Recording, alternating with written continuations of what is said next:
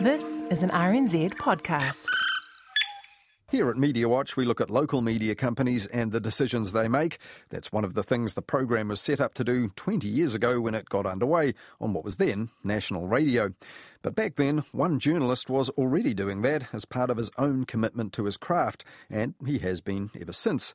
For the past 20 years, Simon Collins has been not only a senior reporter for the New Zealand Herald, but also a campaigner for journalism itself in a career that covered 42 years.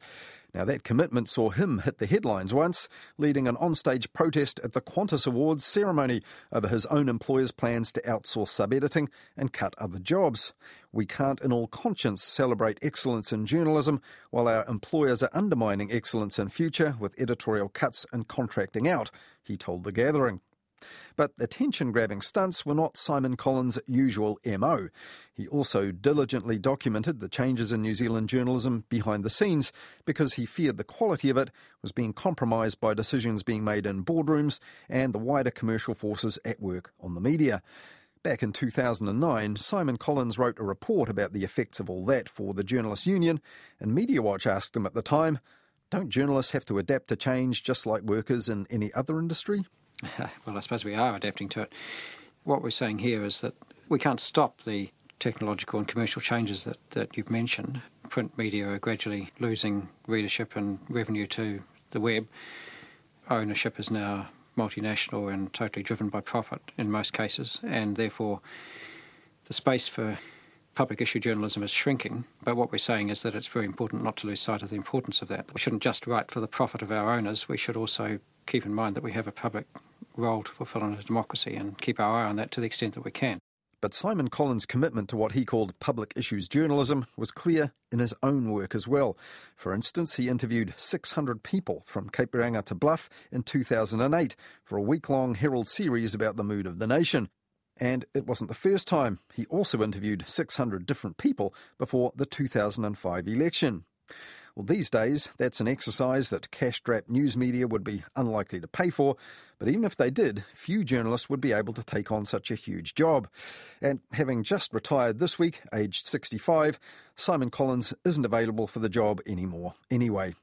When news seeped out on social media last month that Simon Collins was leaving the Herald and journalism after all that work over all those years, it triggered a stream of tributes and expressions of sorrow, we won't see his like again was the common theme. But in his time, Simon Collins has had a ringside seat as change in the media and in journalism has accelerated in the digital era. And as Simon Collins reached the end of his own career in journalism, I asked him this week about the good, the bad, and the state of it right now. Technology has changed. The, the, the fact that uh, everything is now read online, um, the, the um, obviously, it's had a, a, financial impact, so it's taken the advertising away because we don't have the print newspaper full of ads that used to pay for news. But it has also changed the way we select and write and cover news. For, for a start, it's made it instant because we, we used to, when you're writing for a newspaper, you had the whole day to prepare a, a balanced and comprehensive and, and a story in which you checked all the facts and got all sides of the story represented. Uh, these days, we're trying to beat stuff or yourselves, Radio New Zealand, by getting things out instantly online. That basically doesn't allow time to do anything except put the press release straight up. Later, you can go back and change it, and you can check and do a more balanced version, but your readers have moved on to something else. So, actually, all they're getting in most cases now is a press release. Or if there's some developing event like a tsunami the other day, you'll get you'll get all these stories updated all the time about what's the latest well, obviously, there, there, are great advantages in knowing about a tsunami straight away, for example. So, nothing, nothing wrong. We can't avoid that, but it has changed the nature of journalism a lot. Secondly, because news editors and so on can now measure exactly how many people are reading every story online, that has made a huge difference. So, if a story gets a lot of hits, a lot of clicks, the editors will be looking for a follow up straight away. Whereas if something might be a very important story um, is not being read, um, it'll die. They won't want any more about it. They won't give you time to do your balanced version of the original press release, for example, um, if it's not getting the hits. That, that's made a big difference. Um, and the third thing I think that's made a difference to the journalism is that in order to get those hits, we are encouraged to take a line, take a position. They're expressing an opinion about a story rather than just reporting the news. And I, I, think that's a slippery slope which we need to be careful of because sharing opinions is very important, but a great thing. But it needs to be shared on the basis of agreed facts in the first place, and, and our role as journalists is to present the agreed facts. And if we don't do that carefully and in a balanced way, then society is the poorer.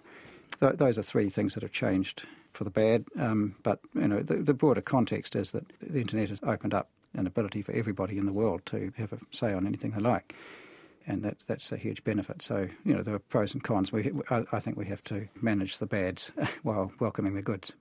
Indeed, actually, for that Journalism Matters conference back in 2007, you wrote a paper about the technological and commercial pressures on journalism at the time. Um, and you, you made that point that actually things were, a lot of things were better than when you started out in 1976 at the Evening Post in Wellington.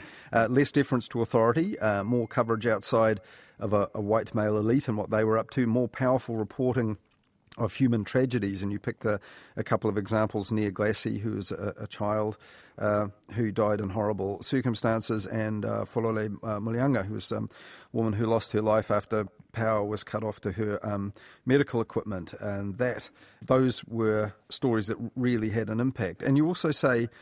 Um, well, you mentioned there, there's a lot more opinion these days, and taking a line that publishing comment and opinion um, is a is a good thing in a sense, and was something that wasn't happening to push things along, you know, back in say the mid seventies.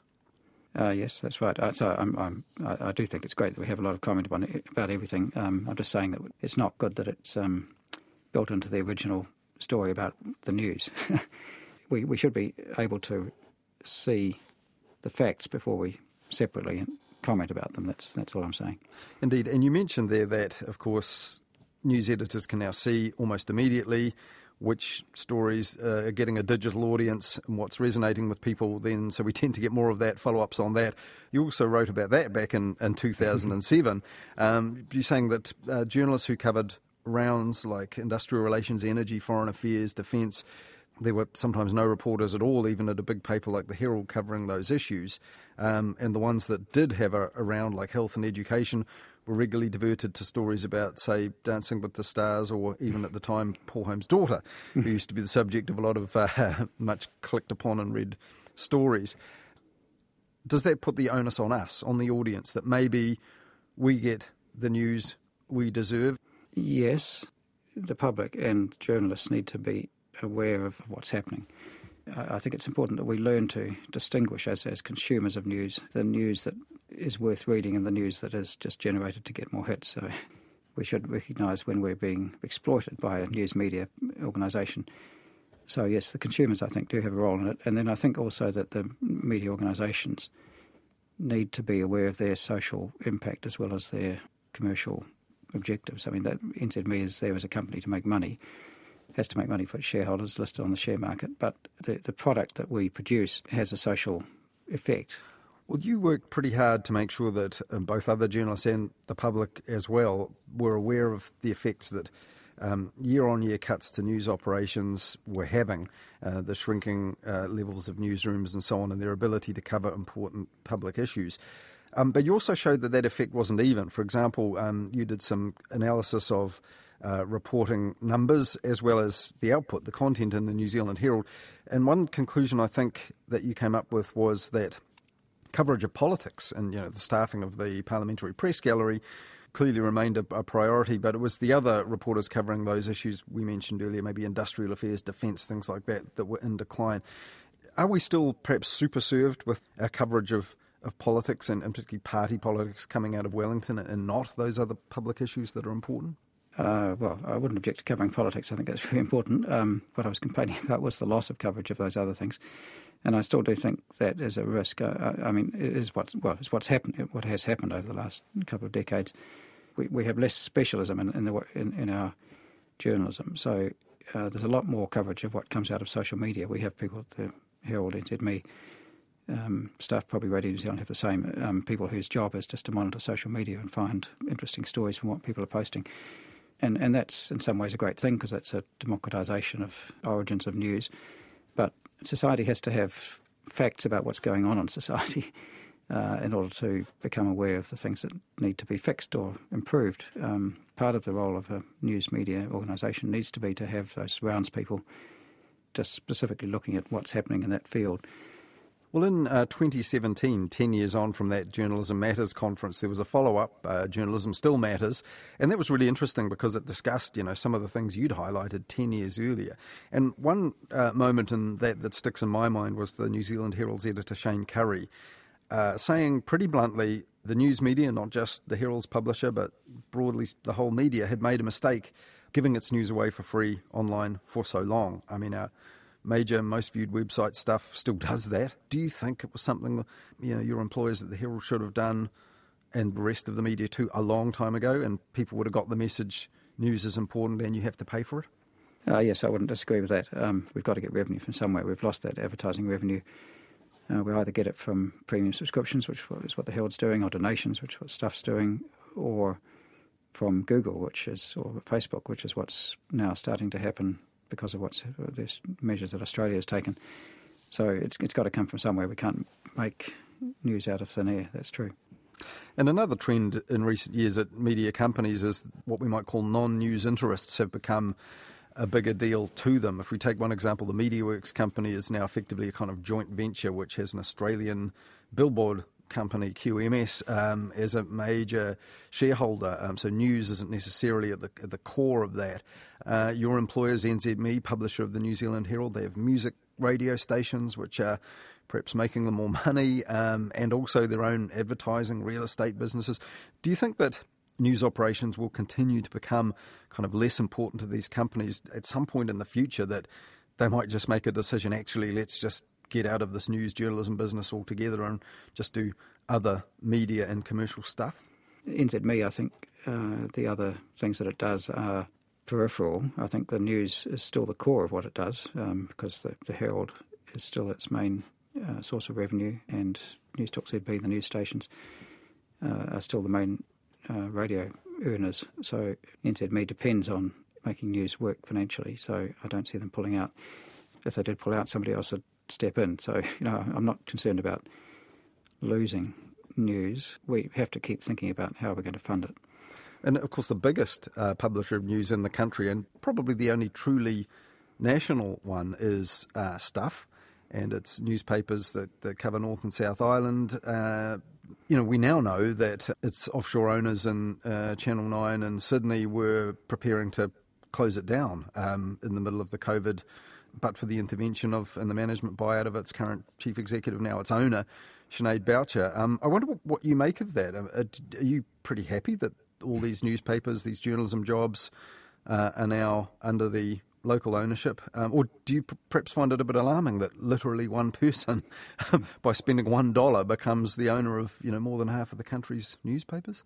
I think it's a fantastic thing. I think I'm really excited about it. Um, uh, what stuff's done since that buyout. Um, you know, I gather that they are looking to move the ownership into some kind of trust for the for the journalists or the workers, which is um, what I believe in. I think they don't have to make a huge profit to satisfy shareholders anymore. So I think it's a wonderful thing.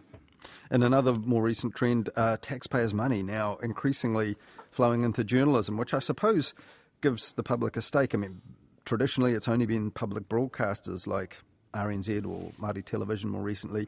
Um, but uh, the Public Journalism Funding Initiative, $55 million in the next three years. Uh, this means some outlets that have never had public money uh, coming into them before, former newspaper publishers, for example, will have. Do you think, in the end, this is a, a good thing? Uh, yes, again, I do. I think um, I think that is the answer, um, part of the answer.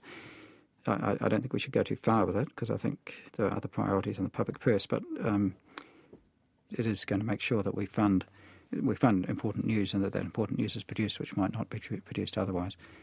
Um, and I, I, think it's uh, in, a, in, a, democratic society, you do want diverse sources of that news. So you don't want it just coming from state broadcasters, for example. not that there's anything wrong with state broadcasters, but you want a diversity of opinion. We don't want a diversity of uh, judgments being made in the media. So uh, I think that's a good thing. And another perhaps more regrettable recent trend, um, you know, what some people call the culture wars, you know, and the media right in amongst it. There's a kind of changing, increasingly polarised political environment, perhaps less so here than some places overseas. However, a lot of people seem to be more vocal, more antagonistic to the media. Um, they believe they're either you know biased, left leaning, or woke, or perhaps you know against free speech forces of uh, kind of conservatism.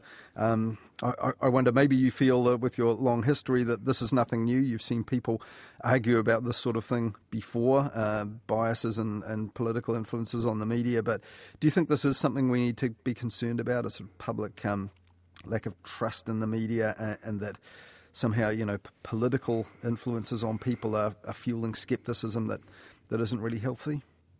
I, I, think we should be building a caring community together. That's, that should be the role of, a, of the Herald or the, a, media organisation at the moment. Uh, I think that needs to include all parts of the community, so we shouldn't be excluding racists or um, any other people whose views we disagree with from taking part in the debate that we offer a platform for. The, the role of the media is to build the caring community by giving everybody a sense of being part of that community, that they can take part in the debate from any point of view. We should listen to them all, care for them all, and, and rather than shutting them out and saying, condemning them and saying, um, you know, you're beyond the pale, we don't want to hear from you. Um, our role is to empower everybody to talk to each other. I believe that that process uh, is the way to build a caring community where we care for everybody. I mean, social media. People blame social media a lot, and we, you know, we have these movements to um, Facebook shutting people out of uh, and Twitter and so on, shutting Trump out of their uh, feeds. I don't like that. I think we should be encouraging everybody to be able to talk to everybody else. Looking back, the Journalism Matters conference in 2007, it was a fascinating event um, which you had a hand in. And um, the, the uh, rundown for it says that you started a weekly rag for the district you grew up in in South Taranaki at the age of nine. I'm wondering what sort of publication that could have been. Ah, that's right. Well, I, have been keen on journalism for a long time. so it started off as one copy of a um, newspaper that I did for my parents, and, and it grew from there during my school time. Uh, so it started off just handwritten, then it became typewritten and copied on a school gestetner, uh, which the, the, initially the primary school and then the secondary school were happy to help me do. Uh, so they, you know, parents and, and teachers encouraged it. It was a it was a um, seen as a good educational exercise, uh, and by the end of it, it was up to a circulation of about fifty that was distributed to people on the school bus and things like that. So it was it was a, um, a newspaper about uh, what was going on in, in, the little rural place where I grew up, uh, in the Patea district in South Taranaki. And was it lifting the lid on local and school controversies? Yes, that was the idea of it. and were you hitting your deadlines at the age of nine? Uh, uh, must have been. I can't remember the deadlines to be honest. well, but pe- yes, there were. People know yeah. you now, mm. Simon, from your long history with the New Zealand Herald, um, uh, more than twenty years, I think. Um, at that particular paper. But before that, you ran the Independent and helped to found the Independent Wellington newspaper, City Voice, with um, actually a, my former colleague here at Media Watch, Jeremy Rose. That was back in the 1990s. Uh, why did you start up a, a, an independent paper? Because back then you would have had both the Dominion Post and uh, the Evening Post daily uh, in Wellington. Must have been a tough job to start something new. Uh, well, we were we were completely different. We weren't really in the same market as the dailies. We, we were a free weekly, as you said, uh, distributed to households in the uh, inner city suburbs, so um, Karori to Hataitai, um, and uh, we the idea of it was to empower and give a voice to ordinary people. That was the name of the paper, City Voice. Uh, I'd come from working in the press gallery for the Herald, um, where I felt I was reporting on what politicians were saying all the time and what other elite people were saying. Uh, and I wanted to be part of this group that was trying to give a voice to ordinary people. And, and the idea was that we were always run on a shoestring. It was, was written by mostly by volunteers, so was, we were trying to encourage um, all parts of the community in Wellington to uh, contribute their own uh, news about what they were doing in their communities, so different ethnic communities and so on, um, and to give their views on what was happening in, in the wider world. And is it true? There's a couple of stories I've heard about City Voice Days. One was that at one point you had so much content, uh, you rather than cut it, made the paper's font size smaller so you could fit more on the pages. and the second, that when it started to struggle a little bit, you actually helped out by not only you know editing and writing it, um, you went out and delivered it yourself? uh, I don't know where these stories come from, Colin. Actually, I don't remember the font size one. To be honest, I don't think that's true, but it might be. Um, the delivery one isn't quite true. I mean, we we paid people to deliver the paper um, when we we we did. Um, I did used to go around and make sure that because we had um, stands around the town uh, where you could pick it up free if you didn't get it at home, and we did used to make make sure that those were kept stocked up and things like that. So uh, we, we, we were a small team and we did everything, but uh, we did pay people to deliver it. didn't do it ourselves. Well, finally, Simon, uh, after I think 42 years in journalism, if we don't take it all the way back to the newspaper you began uh, as a nine year old um, to be distributed on the school bus, mm. uh, and uh, the 20 past years at, at, the New Zealand Herald, and that's only one of your stints um, at the Herald. I mean, are you leaving now with a sense of relief or regret? I mean, do you, presumably you're, you're going to miss parts of the job that you've done for, you know, more than four decades? we'll see. Ask me in a year's time. but no, I'm looking forward to it because um, I've um, I have been feeling increase, increasingly uneasy with the way the industry that I'm in has been driven by hits and, and dollars in the last couple of or last few years. Um, and so I'm, I'm wanting to get out and do something completely different. So I'm, I'm going to become a budget advisor for St Vincent de Paul and hopefully be, um, I hope I can learn how to do that and do it properly, help people um, in a more direct way than I have been. So um, no, I don't want to do go back. I hope I'll enjoy doing something else completely. I've got I've done one thing for a long time. High time to do something else. So no journalism at all, no blog, no social media account. I'm not planning to do anything. No. Oh, indeed, I will ask you in a year, see if, if you can really stick to that. And uh, we see also see um, just this morning as we're speaking um, photographs of you on Twitter uh, holding up um, proudly a um, Rod Emerson caricature. Uh, so not everyone who gets gets one of those. Is that something you'll treasure? Uh, absolutely, yes. No, it's a wonderful cartoon. Uh, sketch, and uh, yes, it'll get pride of place in our house. thank, thank you, Rod. Just really finally, um, one of the things when the news came out that you were leaving in about a month or so, um, journalists, as they do now, took to Twitter, and uh, the, the, the basic theme of uh, their responses was that we won't see his like again. Someone who spends as much time and is as dedicated as as you have been, and as dedicated to the craft of journalism. no, of course I don't think that. Don't cut that one out. yes, I mean uh, there, there, are wonderful people in journalism. It, it, it burned some out. It's burned me out in the end, but many people will find their way into it and, and contribute to uh, keeping us an informed and caring society. That was Simon Collins, the education reporter at the New Zealand Herald, until last week when he retired after 42 years in journalism, during which time he filled several other roles at the Herald and other newspapers, and even helped to start and edit City Voice, a weekly newspaper for Wellington back in the 1990s, run as a cooperative by its staff. Now, as Simon mentioned there, he's now going back to work as a budget advisor for the St Vincent de Paul Society, another way he says to create a more caring community, as he sought to do in all those years in journalism as well.